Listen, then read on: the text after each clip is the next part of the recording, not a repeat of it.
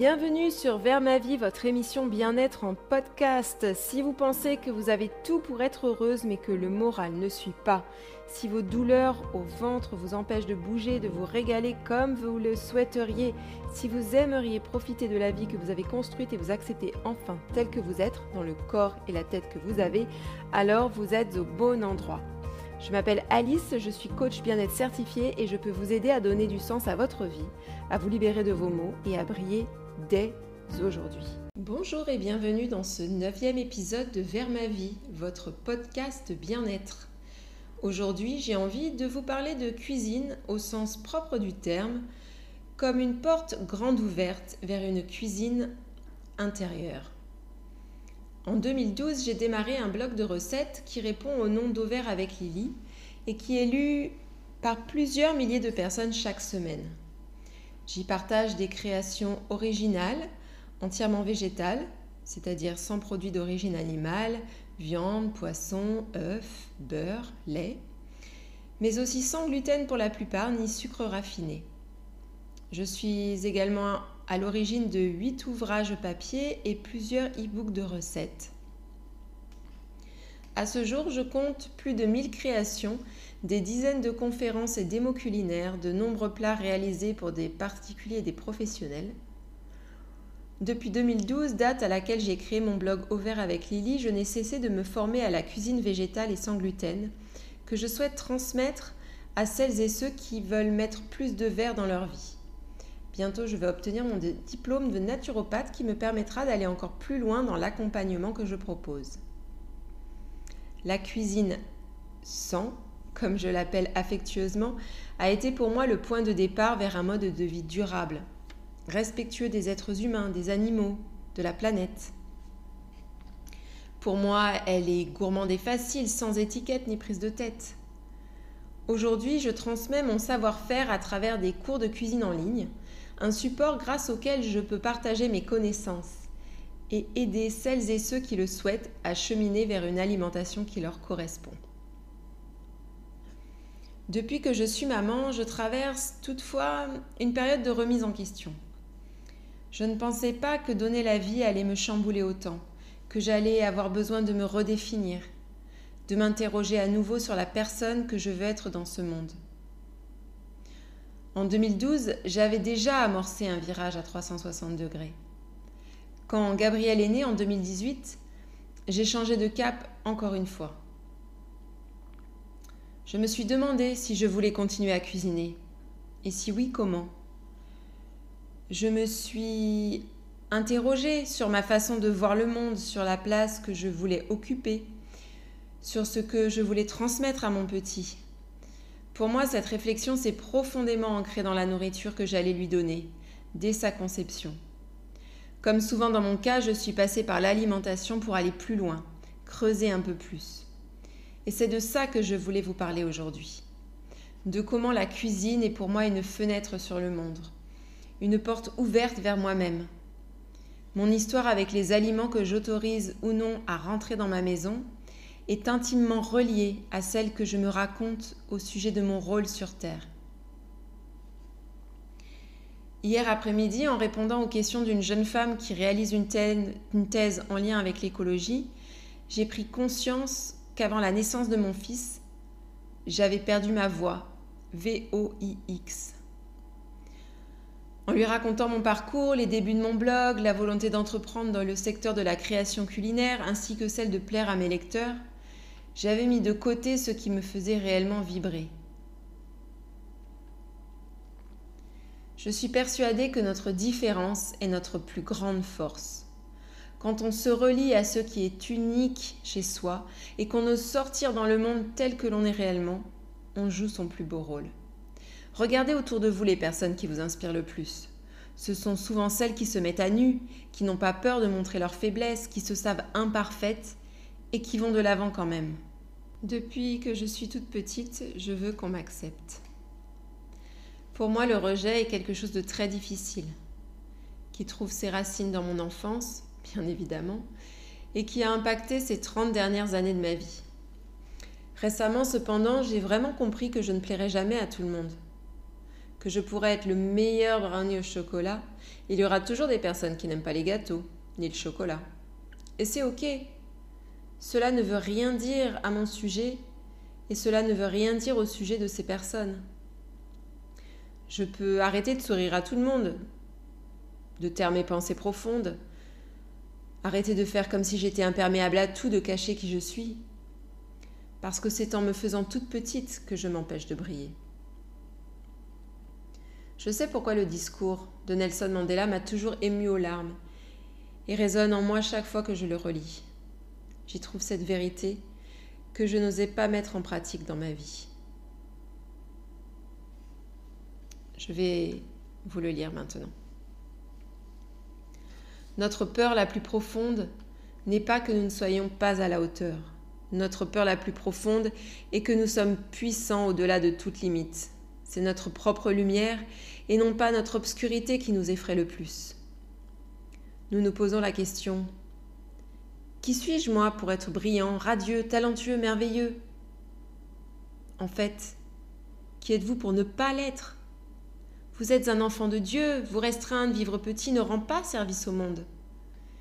L'illumination n'est pas de vous rétrécir pour éviter d'insécuriser les autres. Nous sommes nés pour rendre manifeste la gloire de Dieu qui est en nous. Elle ne se trouve pas seulement chez quelques élus, elle est en chacun de nous et au fur et à mesure que nous laissons briller notre propre lumière, nous donnons inconsciemment aux autres la permission de faire de même. En nous libérant de notre propre peur, notre présence libère automatiquement les autres. Discours de Nelson Mandela, texte de Marianne Williamson.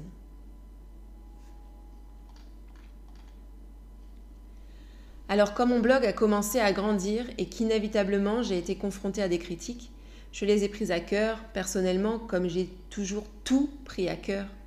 J'étais persuadée que j'avais tout faux, que je faisais mal les choses, en tout cas pas comme il faut, que j'étais une imposteuse, ce fameux syndrome qui peut nous coller à la peau, et que je commence petit à petit à détacher justement. Le papier d'aluminium c'est mal, les mangues aussi. Le lait de coco, n'en parlons pas, et puis cuire ses aliments, quelle hérésie Plutôt que d'aborder ces commentaires avec un certain détachement, de les voir comme un simple avis donné par un lecteur lambda, et encore une fois, c'est ok, on a tous le droit à une opinion, quelle qu'elle soit. J'ai tout pris pour moi. La preuve, le ton que j'ai employé pour vous citer ces propos. Et ce faisant, j'ai transféré mon pouvoir à quelqu'un d'autre. J'ai préféré me taire, me mouler, proposer du contenu qui plairait à peu près à tout le monde, et donc à personne à la fois. Aujourd'hui, je reprends mon pouvoir. Je retrouve ma voix, V-O-I-X et V-O-I-E. Petit à petit, bien sûr, car tout ceci est un apprentissage pour moi. Mais j'ai compris que me planquer sous un tapis, ce n'est pas servir le monde. Les fois où mon blog a rencontré le plus de succès, c'est justement quand je ne me suis pas censurée, quand je n'ai pas essayé de faire comme les autres, quand j'ai cessé de vouloir créer du contenu parfait. J'ai démarré mon activité culinaire à une époque où les réseaux sociaux acceptaient les photos sombres, prises quelques minutes avant de plonger la cuillère dans son dessert, à l'époque où les hashtags et les likes n'avaient que peu d'importance. Je ne dis pas qu'avant c'était mieux et qu'aujourd'hui c'est moins bien, pas du tout. Juste que c'est différent et que j'ai dû m'adapter. J'ai appris tellement de choses sur moi-même en partageant mes recettes. Bien plus que ce que je pensais récolter en semant ainsi du végétal puis du sans gluten. Je me suis réconciliée avec mon assiette. J'ai trouvé les valeurs que je voulais porter. J'ai atteint un certain équilibre que je pensais pourtant inatteignable. J'ai touché du doigt l'acceptation et le lâcher-prise. Je me suis autorisée à être humaine, à ressentir toutes les émotions, à les accueillir au creux de ma main et à les laisser guider mes actions. Si le véganisme m'a porté pendant de nombreuses années et si je continue à défendre le droit à la vie des animaux, mais aussi de tous les êtres vivants, je me donne le droit d'expérimenter encore la dissonance cognitive, de douter de ma capacité à me tenir droite dans mes bottes à tout moment. à faire des choix qui ne cochent pas toutes mes cases, et à ne pas me juger pour chaque écart, parce que j'ai trop mal au ventre pour manger autrement, parce que je n'ai pas la force de dire non, d'avoir faim toute la soirée ou parce que j'ai envie de me fondre dans la masse. Quant à la nourriture que mon fils avale, je ne préfère même pas ouvrir ce chapitre.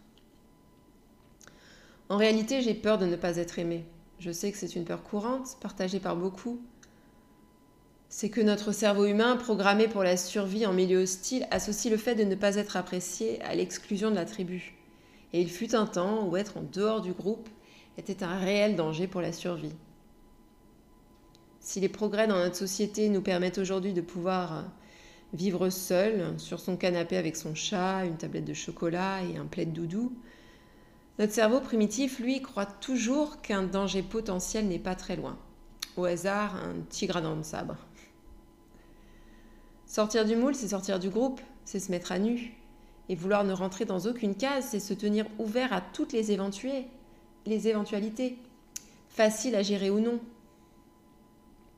Car je ne sais pas vous, mais j'ai grandi à l'époque où les émotions étaient un sujet tabou et où il était convenable de ne pas trop faire de bruit, surtout quand on était assigné femme à la naissance et où qu'on s'identifie en tant que femme. Pleurer en public, exprimer sa colère, ressentir de la honte, ou même se planter, se tromper, ne pas connaître la réponse, hésiter, sont autant de comportements qui ne sont pas encore réellement admis. Se montrer tel que l'on est, le rose aux joues, les mains moites et le mascara qui coule, c'est prendre le risque de ressentir toutes les émotions. Et quiconque est à l'aise avec la palette des émotions est capable de traverser les épreuves la tête haute. Alors je suis encore loin hein, de cette pleine présence au monde. Ce soir encore, je me tape sur les doigts parce que j'ai repris un biscuit au goûter et que je suis incapable d'honorer ma participation à l'entraînement de running collectif ce soir à cause euh, du vent que je redoute tant. Je ressens de la culpabilité, de la crainte, de l'impuissance.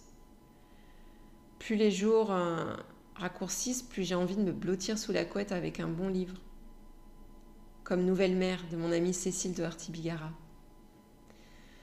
Sauf que je veux être aussi une personne qui écoute ses signaux de faim et qui pratique la course à pied régulièrement.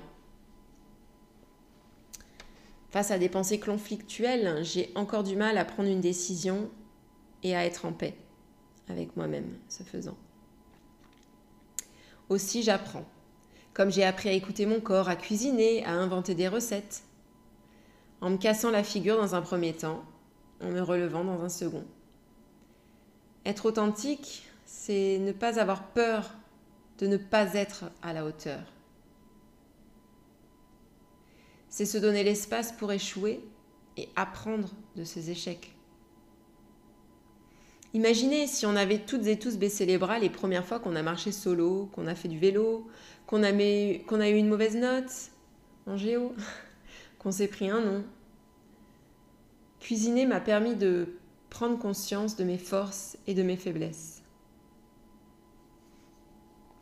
Sortir de ma zone de confort m'a permis d'accéder à celle que je suis appelée à être sur cette planète. Et désormais, j'y vais j'ai enfin compris que la vie était bien trop courte pour faire semblant. Les autres sont déjà pris, pas vrai? Merci pour votre écoute. Bonne semaine. Si cet épisode vous a plu ou inspiré, n'hésitez pas à encourager cette émission en notant votre ressenti sur votre plateforme d'écoute préférée et en le partageant. J'espère aussi vous retrouver sur les réseaux sociaux, at au avec Lily tout attaché, ainsi que sur mon site internet auvertaveclily.fr.